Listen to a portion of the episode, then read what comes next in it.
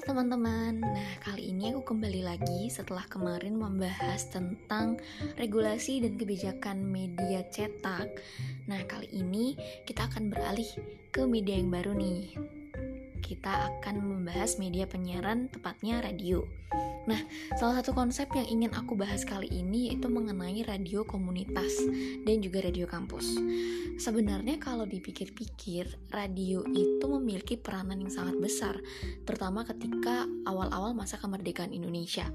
Radio ini yang bisa menyebarkan berita kepada masyarakat luas karena dengan eh, radio semua orang bisa mendengarkan apa yang dibicarakan oleh pengirim pesan. Nah, Hal ini juga sangat penting ketika kita membahas mengenai radio komunitas, karena radio komunitas ini istilahnya lebih dekat dengan masyarakat yang ada dalam suatu komunitas tertentu.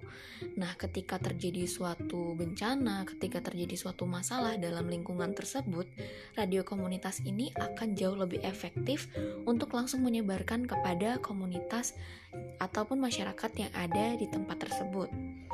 Nah, oleh karena itu, saya saya pribadi sebenarnya sangat mendukung untuk berkembangnya radio komunitas ini. Kenapa?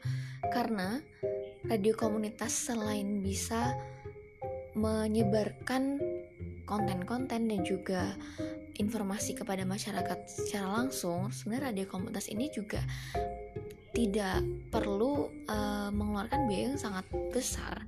Akan tetapi dari sini pemerintah tetap perlu untuk lebih memperhatikan secara jelas gitu apa saja hal-hal yang dibutuhkan oleh radio komunitas tersebut sebagai sumber daya gitu. Jadi sebenarnya ini bukan hanya masalah dari penyelenggaraan di komunitas, tapi juga pemerintah harus turun tangan, harus menyediakan regulasi dan aturan-aturan tertentu sehingga nantinya radio komunitas ataupun radio kampus itu mereka bisa tetap berkembang dan tetap bisa menyediakan informasi kepada masyarakat yang ada di sekitar.